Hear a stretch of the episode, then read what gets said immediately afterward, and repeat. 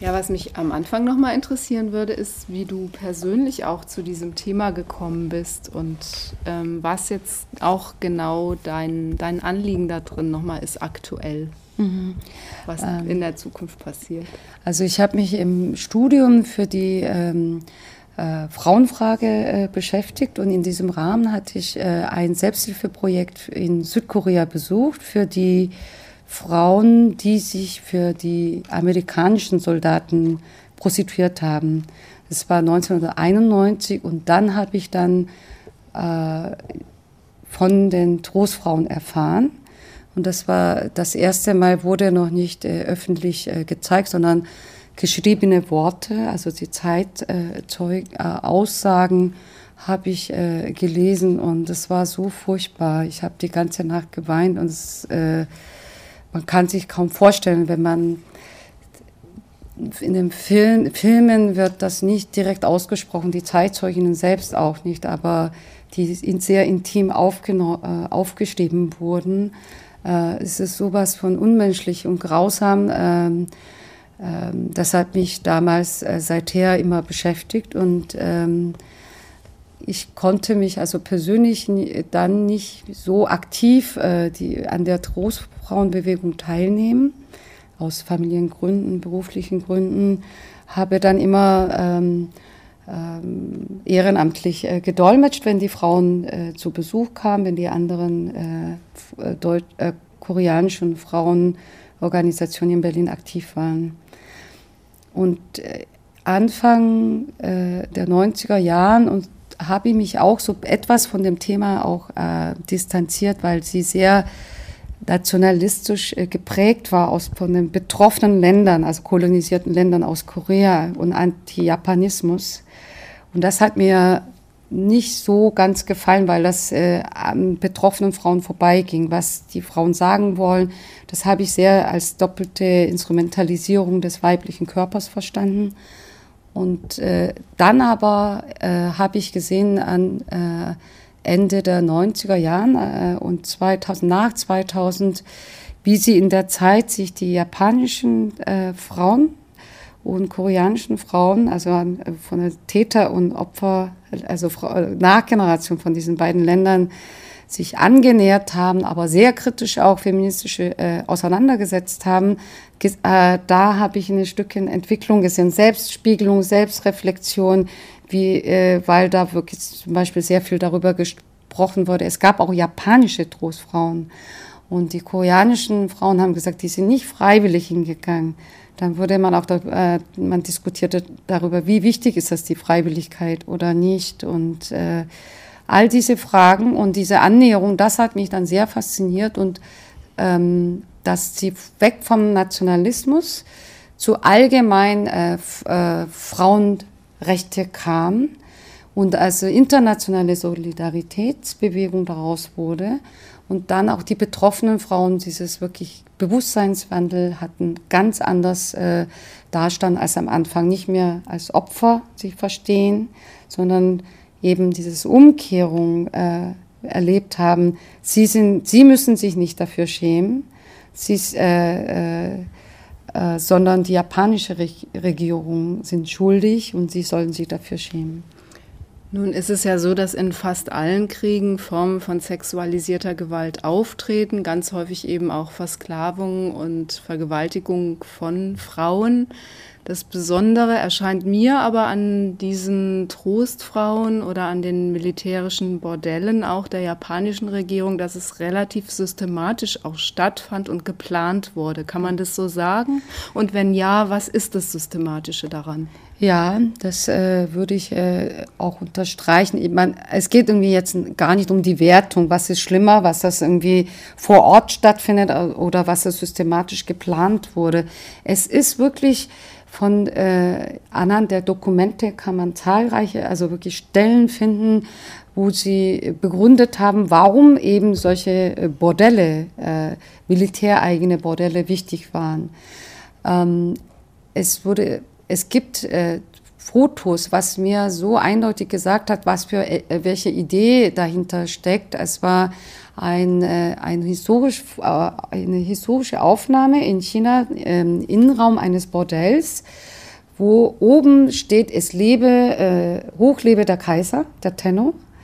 Das ist die äh, Drohstation Nummer 6. Und dann hängt daneben links äh, japanische Flagge und darunter gibt es Vorschriften, hygienische Vorschriften, was die äh, Soldaten tun sollen, bevor sie da reingehen, irgendwelche Kondome benutzen müssen, Hände waschen oder wie auch immer. Wie. Und dann gab es Preistafel, wie für wie lange, für die Soldaten und so weiter. Und dann Namenstafel, den Frauen wurden immer japanische Namen gegeben, Blumennamen. Und dieses äh, ganze Bordell hieß äh, Pfirsich-Pavillon äh, oder gibt es die Heimat. Die haben den Soldaten praktisch, die äh, da reingingen, eben suggeriert, sie werden dafür belohnt, dass sie ihr Leben im Namen des Kaisers opfern, während sie dafür eben diese sexuelle Befriedigung erhalten. Und das ist zum Beispiel aber eine sehr gut organisierte Bordelle, wo das wirklich eine moderne Form von dieses Camp Towns, also Militär, äh, um die Kasernen herum haben sie verschiedene ähm, Theater gebaut, wo sie länger Zeit äh, da waren, eben und Unterhaltungsprogramm gehörte das und Lageplan und sowas gibt es. Aber es gibt natürlich auch dieses andere, wo sie in Baracken oder in Zelten, im LKWs die Frauen von der Straße genommen haben, vergewaltigt haben. Überall das haben wir keine Zeugnisse. Dokumentiert, wenn man nur die Dokumente anschaut, ist es sowas, was fein säuberlich ausgeführt. Was die Frauen erzählen, äh, ist das dann, dass sie nicht die Kondome immer benutzt haben und wie sie da geschlagen wurden, wie das in den Bordellen irgendwelche Folterkammer existierte, wo sie den Frauen Angst gemacht haben und eben wirklich äh, einzeln in, dem, äh, in verschiedensten Orten Agenturen, Jobagenturen oder Vermittler Koreaner angeheuert haben und gesagt haben, wenn ihr jetzt mitkommt, dann könnt ihr viel Geld verdienen. Und Was aber nicht nur in Korea stattgefunden das hat, war sondern im gesamten Korea, Raum oder in Korea und Taiwan, in den ehemaligen Kolonien. In, in den anderen äh, Orten war ja, hat dann Stadt, Krieg stattgefunden und dann haben sie die Frauen aus der Kolonie mitgeschleppt transportiert teilweise. Aber wenn das nicht ausgereicht haben, haben sie dann vor Ort äh, die Frauen dann irgendwie. Äh dann haben wir in dem Film sehr viele Bilder gesehen von Frauen aus allen möglichen Ländern im pazifischen Raum, die in diesen militärischen Bordellen vergewaltigt wurden und versklavt wurden. Diese Bilder wurden häufig auch von Alliierten gemacht, glaube ich, hattest du erwähnt, nach dem Film. Das heißt, auch die Alliierten haben darüber gewusst, aber sich nicht wirklich dazu verhalten. Nein. Nein. Gibt es da Mutmaßungen, warum? Mm, ja, eine gute Frage. Ähm, es wurde ja in dem Film auch versucht zu erklären, dass äh, äh, damals nach dem Zweiten Weltkrieg ähm, äh, man Angst hatte, eben die vor dem Kalten Krieg, also die Sowjetsmacht und die äh, USA. Ich meine, wenn man man spricht von den Alliierten, das ist in, im asiatischen Raum waren die USA gewesen, auch in Südkorea heute noch. Und ähm, sie äh, haben ähm, eher äh, ihre Machtposition, ihre Stützpunkte in Japan und in Korea sichern und äh, nicht vor der Sowjetunion diese Territoriales verlieren. Und deswegen mussten sie ganz schnell Japan äh, aufbauen. Und diese Vergangenheitsbewältigung und all diese Fragen hätte zu lange gedauert. Die Rede war ja auch von, ein, von der Angst vor einem kommunistischen Dominoeffekt mhm. und Japan als kapitalistische Kraft im ja. asiatischen Raum. Mhm. Ja. Was hat genau zur Zeit der Kapitulation dann stattgefunden? Also wie erging es den Frauen nach Ende des Krieges in den ah. einzelnen Ländern, in einzelnen Situationen auch? Ja, das ist, äh, das kam auch in dem Film zu kurz. Ähm, viele Frauen, ähm, sie wussten auch gar nicht, dass der Krieg zu Ende war. Woher denn? Und sie standen eines Morgens auf und äh, das Militär ist abgehauen. Teilweise äh, sagt man, also ich meine, die Toten sprechen nicht, äh, wird auch erzählt, dass die Militär, äh, japanische Militär die Frauen einfach umgebracht haben, Massengrab äh, oder auf der Stelle, damit die ähm, Zeugnisse äh, eben äh, gelöscht werden. Ähm, ein, also viele Frauen haben gesagt, die standen auf einmal da heute auf morgen, sie hatten kein Geld, nichts, die haben die Sprache nicht sprechen können und sie wussten gar nicht, wie sie nach Hause kamen. Nur wenige Frauen haben geschafft, nach Hause zu, äh, zurückzukehren in die Heimatländer. Also wenn sie so von Weiten, also wie Korea oder Taiwan, verschleppt wurde. Wenn er vor Ort waren, natürlich äh, sind die dann irgendwie nach Hause in die Heimatdörfer oder wohin zurückgegangen.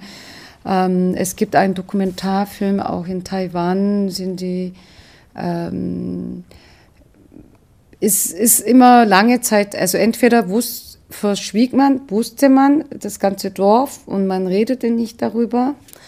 Oder die Frauen waren weg und dann sind die äh, Teil nach Hause zurückgekehrt und es viele, viele Koreanerinnen zum Beispiel sind in China geblieben und dort dann irgendwie äh, ihr Leben äh, aufzubauen äh, versucht. Oder teilweise hat man irgendwo in Guam oder irgendwie in Malaysia noch gefunden. Das muss ja für die Frauen selber sehr imposant gewesen sein, als sich dieses Netzwerk von Trostfrauen aufgebaut hat, sich auch zu treffen und sich ihre Geschichten gegenseitig zu erzählen, mhm. nehme ich mal an, weil vielleicht auch die Hoffnung damit verbunden war, die können es am ehesten verstehen. Was ist dabei für ein Gefühl entstanden und was hat es letztendlich bewirkt, so in dieser Trostfrauenbewegung auch? Ja, das ist, ähm, das erzählen die meisten Frauen ähm, sie dachten immer, sie wären die Einzigen gewesen, denen das geschehen ist. Und als sie dann, äh, sie also viele haben erst Hemmungen, aber war so wirklich unterschiedlich, die gingen dann los. Und die letzten jetzt, die neu hinzukamen, äh, haben sie immer gezögert. Ähm, ähm, warum soll ich jetzt darüber, über dieses Unangenehme, was vergangen ist, nochmal aufwühlen, darüber reden? Ich habe ja bis jetzt das schön verdrängt und irgendwie gelebt und jetzt äh, sich öffentlich zu zeigen, ich bin äh, massenhaft vergewaltigt worden und sie haben sich das nicht getraut. Und dann aber, als sie dann diese Frauen getroffen haben, wo sie erstmal zusammen Ausflug gemacht haben, plötzlich haben sie diese Erfahrung, mein Gott, ich war nicht die Einzige, das sind so viele. Und ähm, dann äh, fühlen sie wirklich eine Erleichterung. Und diese Mittwochsdemonstration, wo sie jeden Mittwoch sich treffen, das ist äh, für sie ein Ritual, ein Ereignis. Äh, ähm, das tut ihnen gut, auch symbolisch, wo sie alle schreien können. Die japanische Regierung soll sich entschuldigen, entschädigen, gemeinsam mit, mit geballten Fäusten äh, aufzurufen und äh, dass dieser Moment ihnen auch wirklich sehr viel gibt. Bei diesen Mittwochsprotesten sind ja nicht nur Zeitzeuginnen anwesend, sondern auch andere Frauengruppen, jüngere Frauen oft. Äh, was ist deren Motivation? Sind das feministische Gruppen? Ich habe gelesen, da gab es die Lila Filipinas. Mhm. Was ist das für eine Gruppe? Oder wer ist da sonst noch? Mhm. Ja, diese Bilder, die wir gesehen haben, das waren in jedem Ländern, also die, die da Protest protestiert haben. Lila Philippiner sind die Gruppen in, auf den Philippinen. Die Mittwochsdemonstration findet in Korea statt, vor der japanischen Botschaft in Seoul. Und ähm, da kommen, ähm, also es wird organisiert von des, äh, dem Haus des Teilens und es gibt äh, diese Organisation, die jetzt diese ganze internationale politische Lobbyarbeit machen, die the Korean Council uh, for the Women drafted uh, for Military Sexual Slavery by Japan. Die organisiert äh, dies äh, mit den betroffenen Frauen. Und in Korea ist, äh, dass da wirklich Schulklassen kommen, manchmal kirchliche Gruppe oder Frauengruppe oder Besuch aus Japan, aus Deutschland. Also das ist jedes Mal so ein buntes Treffen, äh, spontan organisiert. Mhm. Die Resolution 1325, die ja Vergewaltigung oder überhaupt geschlechtsspezifische Gewalt gegen Menschen im Rahmen von kriegerischen Situationen mhm. als Verbrechen anerkennt, aber eben eben sehr viel später erst verabschiedet worden ist. Zehn Jahre mhm. alt ist sie gerade mal. Hat die irgendeine Bedeutung für die Trostfrauen? Kann man sich darauf beziehen? Ist es irgendwie ein hilfreiches Instrument für euch? Ja, das finde ich, äh, äh, muss ich schon sagen, dass wir bis jetzt äh, zu wenig darauf Bezug genommen haben, ähm, dass man in Korea und Japan, äh, also in dieser Bewegung sehr wenig äh, äh, darauf zurückgreifen. Und das ist eben, glaube ich, auch das Problem. Und ist zehn Jahre, äh, vor, äh, also zu spät verabschiedet, aber immer noch hat man das Gefühl, das greift irgendwie kaum. Ne? Und das denke ich mal, ist, ist noch nicht zu spät, dass wir das nochmal vielleicht stärker einbeziehen. Was wäre denn eine befriedigende Lösung von Seiten der japanischen Regierung? Also was genau fordern Sie ein und wann können Sie, könnten Sie in Frieden sterben? Mhm. Also was den äh, Frauen betrifft, äh, denke ich, ähm, dass die japanische Regierung sich wirklich aufrichtig äh, entschuldigen. Das ist, glaube ich, das Wichtigste. In welcher Form auch wie es auch aussehen mag, glaube, das weiß ich nicht. Also wenn das nur mit leeren Worten gemacht wird oder vielleicht wirklich symbolisch, äh, dass ein Premierminister wirklich ein Treffen organisiert und die Frauen einlädt und vielleicht sich hin, nieder kniet oder in welcher Form auch immer. Äh, und dann denke ich, also ähm, ist immer wirklich dann die Frage, ist die einmalige Entschuldigung ausreichend? In welcher Form soll das auch entschädigt werden? Ich glaube, das muss irgendwie eine symbolische Form, also Gestik und Form äh, muss stattfinden. Und äh, für die äh, koreanische Trostfrauenbewegung oder auch für die japanische Trostfrauenbewegung ist natürlich wichtig, Entschuldigung, Entschädigung, aber halt auch die Erziehung in den äh, Aufklärungsarbeit in den Schulen, dass äh, historisch so etwas stattgefunden hat. Ähm, das muss, das ist ja der wichtigste Punkt, äh, das irgendwie äh, folgen muss. Was ja offensichtlich in Japan derzeit nicht passiert. In Korea weiß ich es nicht, aber man könnte sowas ja unabhängig von der Nation, also man kann das ja in jedem Land eigentlich mhm. auch äh, vorsehen oder einfordern. Also es ist ja jetzt nicht nur eine Geschichte von Korea oder Japan, es mhm. wäre ja durchaus denkbar, dass das auch in Deutschland oder woanders mhm. eben geschichtlich aufgearbeitet wird. Ja, also ähm, es wurde also Anfang, also als die Trostfrauenbewegung angefangen, 1992, äh, 91 hat die japanische Regierung zunächst ja total äh, abgestritten. Und dann hat ein japanischer Professor die ganzen Dokumente äh, aus dem Archiv äh, gefunden und dann hat die japanische Regierung damals zugegeben, das war 93, 95, und hat man da so ein bisschen Wahnsinn, man erstmal betroffen, hat man die äh, die sich die Mühe gegeben, dann das in den Schulbüchern zu ergänzen. Aber im 2000, also es wurde dann, hat das immer in der japanischen äh, Gesellschaft offenbar mehr Rechts, Rechtsruck gegeben oder eine Polarisation, mehr Rechte und mehr Linke, habe ich das Gefühl. Und äh, nach 2000 hat man dann diese äh, Klausel, die man eingefügt hat, wieder entfernt. Nur noch ein Schulbuch hat das. Was ich äh, sonst auch in meinen PowerPoint-Präsentationen auch immer zeige, ist, dass auf der zivilgesellschaftlichen Ebene muss man irgendwie so verstehen, dass äh, zwischen Japan und Korea oder China und Japan, dass man ähm, sehr lange auch Hassgefühle gab, äh, mehr als zwischen Deutschen und Franzosen oder Polen und Deutschen. Ähm, aber durch diese Trostfrauenbewegung hat das äh, 2003, 2005 zum ersten Mal, also haben sich die Historie äh, durch diesen ganzen Streit, also diese Schulbuchdebatte, diese Trostfrauenfrage, richtig dazu geführt, dass äh, Historiker aus drei Ländern gemeinsam sich hingesetzt haben. China, Korea, Japan. Und sie haben nach dem Ende des äh, Zweiten Weltkrieges zusammengesetzt zum ersten Mal am runden Tisch und versucht, äh, ein gemeinsames Schulbuch zu schreiben. Und es gibt es, also das ist kein, ähm, in Korea kein offizielles Schulbuch, in Japan nicht, in China teilweise in verschiedenen Provinzen. Äh, ein Schulbuch in drei Sprachen. Es soll offenbar in, in Japan am meisten verkauft werden, in Korea am wenigsten. In China offiziell anerkannt. Also in Korea ist das schon natürlich so viel das Thema, ähm, dass die Jugendliche vielleicht auch so, wie in Deutschland jetzt ein bisschen so äh, äh, distanzieren schon wieder das Thema. Aber in anderen Ländern gibt es mehr äh, Nachholbedürfnisse. Aber ich finde das ganz toll, dass sowas stattfindet. Das kann man sich äh, gar nicht vorstellen. Das, äh, deswegen äh, arbeite ich auch gerne mit Tsukasa, dass man als, also symbolisch, äh, eher als Japaner und als eine Koreanerin, dass wir über dieses Thema zusammenkommen und gemeinsam arbeiten als ein symbolisches Form, was früher äh, gar nicht äh, möglich war. Ist immer noch sind die Gefühle, Emotionen sehr verhärtet, auch äh, bei den Jugendlichen. Und viele Koreaner, die in Japan leben, werden auch diskriminiert.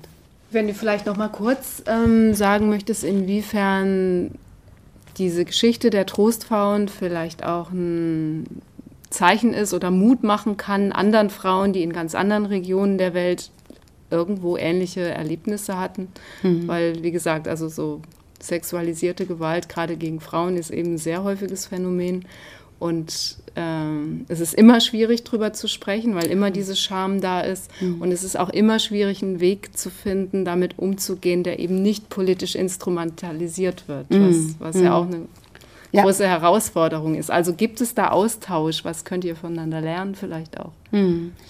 Also äh, ich ist auf jeden Fall, glaube ich, gut zu wissen für die viele betroffenen Frauen, je öffentlich das gemacht wird, egal auch in den häuslichen sexuellen Gewalt, also überhaupt sexuelle Gewalt für Frauen, die davon betroffen sind, zu wissen, da sind Frauen, die öffentlich äh, aussagen und Rechte äh, einfordern. Ähm, aber ich denke, das muss ganz individuell entschieden werden. Je mehr solche Organisationen Unterstützung gibt, glaube, alleine schafft man das nicht. Also ich glaube, diese, äh, dieses Trostfrauen, diese Trostfrauenbewegung ist ein unheimlich gelungenes Projekt, wo die Betroffenen wie die Aktivistinnen zusammen so eine Power entwickeln können. Ich glaube, ähm, sonst können die Frauen alleine das nicht schaffen. Aber die haben, die haben aber eine große Bedeutung bei dieser Frauen durch ihr Alter und so weiter. Dieses, äh, diese Präsenz der Frauen äh, erhöht wirklich so viel Aufmerksamkeit. Und ich habe gehört, dass irgendwie Frauen aus Kasachstan oder aus Kongo oder äh, auch im äh, Kosovo, äh, dass viele Frauen wirklich, die betroffenen Frauen sagen, äh, die koreanischen Frauen sind so großartig. Also sie wird meistens als koreanisch, nur koreanischen Frauen bekannt, weil sie sehr aktiv sind, weil sie auch die Mehrheit dargestellt haben. Aber es gibt natürlich viel mehr auch andere Frauen. Hm. Gibt es noch irgendwas, was du uns wissen lassen möchtest, wo wir nicht nachgefragt haben? Mm. Ähm, ja, ich glaube, heute Abend war ja ziemlich lang, dass ja. wir viel erzählt haben. Mhm. Ja, ich glaube, ich habe soweit auch alles gesagt. Also, dass die, also für mich persönlich wirklich äh, wichtig.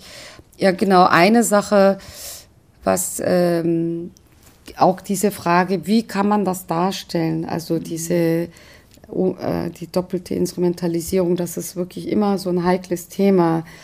Ähm, am Anfang hatte ich auch äh, Probleme, mich auch in den Vordergrund zu stellen, eher immer im Hintergrund, weil ich das gerade das auch nicht möchte. Mittlerweile, mm, jetzt nach äh, zwei, drei Jahren, auch dieses Jahr habe ich mir gemerkt, mir jetzt vorgenommen, mh, mm, auch meine, ähm, meine Gefühle, wie ich dabei empfinde, mehr in den Vordergrund zu stellen, um diese Nähe zu schaffen. Ich habe gesehen, wie die Trostfrauen selber solche Nähe zu dem Publikum erreichen konnten, ähm, dass es Persönliche vielleicht auch wirklich wichtig ist. Ähm, äh, und äh, dass diese Arbeitsweise von, äh, mit Tsukasa, als ich ihn dann kennengelernt habe, mich sehr berührt hat, ähm, weil das ganz anders dargestellt wurde. Er sagt, die Frauen sind anonym verschleppt worden. Man wird die Trostfrauen anonym dargestellt und deswegen macht, äh, stellt er immer die Porträtreihen, wo möchte er den äh, Frauen den individuellen Namen wiedergeben. Er möchte so ein Tunnel sein zwischen Betrachtern und äh, Zuschauern, also Zuschauern und den Frauen, dass sie auf, auf gleicher Höhe stehen, nicht als Opfer wieder als Opfer äh, betrachtet zu werden. Und ähm, ja, ähm, ja, wir äh, brauchen viel finanzielle Unterstützung, weil man wirklich so alleine wirklich kaum noch äh, schafft. Und äh, die Leute, die ehrenamtlich arbeiten, die äh, es fehlt dann irgendwie die Verbindlichkeit, wenn wir wirklich langfristig effektiv arbeiten wollen. Wir haben so viel vor, aber kommen gar nicht nach. Und der nächste Wunsch von uns ist, dass wir mal vielleicht diese ganzen Projekte zu einem, einer großen Ausstellung mal zu bringen. Das sind wirklich verschiedene Künstlerinnen, die zu dem Thema arbeiten und dann äh, historisch aufgearbeitet, um äh, dann anders dann wieder die, der Öffentlichkeit ähm, ja, den Zugang zu diesem Thema zu verschaffen. Jetzt international oder hier in Deutschland? Erstmal hier in Deutschland. Hm. Noch ganz kurz eine Frage zu hm. dem Begriff Trostfrauen. Auf Japanisch heißt es ja ähm, Yugum Yantu. Äh, ja, ju, äh, Chugun Yanfu. Okay. Ne. Wie wird man das ins Deutsche übersetzen? Ja, das ist eben diese Übersetzung. Also dieses Yanfu ist es Frauen, die Trost, also okay. Trost spenden. Und da haben wir auch lange, also in Korea und Japan äh, wollen sie den Begriff nicht benutzen, weil das ja äh, eben sofort in, in der Sprache an die Prostitution ähm, assoziiert wird und dass es einfach auch sexuelle Sklaverei ist. Wir, ich habe mich äh, weiterhin aber trotzdem hier als die Übersetzung dafür entschieden. Wir haben in der Gruppe auch kontrovers darüber diskutiert. Aber in der Zwischenzeit ist es wirklich, äh, weiß man, dass es die Bezeichnung äh, für die speziell Zwangsprostituierte für die japanische äh, Soldaten. Und das bedeutet eben Frauen, die den Soldaten Trost spenden sollen. Und da, also diese Idee sagt das genau den Kern, also den, das Wesen dieses Systems. Das heißt, von offizieller Seite wurde einfach dieser Euphemismus verwendet, um ja. das zu verschleiern. Äh, oder zu beschönigen oder. Ja, zur Beschönigung, aber so haben sie das verstanden, dass das so Subjekt eben die Soldaten sind und die Frauen dazu da sind, ähm, die Frauen sexuell zu befriedigen. Das bedeutet, äh, die Soldaten sollen getröstet werden. Die Soldaten, die weit weg von zu Hause, die sind ja auch vom Tod bedroht und sollen äh, durch die sexuelle Dienste getröstet werden aus der Perspektive des äh, Militärs. Getröstet und belohnt. Getröstet und belohnt werden. Also, und und was das mit den Frauen waren, ein Werkzeug dafür. Also kein Mensch sozusagen. Und diese Idee muss immer noch so präsent sein. Und ähm, ja, wir haben, wir versuchen natürlich auch hier mit Banying in Berlin oder Agisra in Köln, ähm, arbeiten wir auch, zu, also haben wir zusammen jetzt Veranstaltungen gemacht und es gibt dann äh, auch von heutigen modernen Frauenhandel betroffenen Frauen. Wir haben versucht, die Zeitzeugen auch zu bekommen, dass die beiden sich treffen. Aber die junge Frau, das ist erst vor fünf Jahren ihr passiert und sie ist äh, Anfang 30. Sie möchte so gerne aktiv sein, äh, sich dafür einsetzen, aber ist, diese psychische Belastung ist viel zu groß. Das kann man einfach nicht also äh, so viel verlangen von den betroffenen Frauen.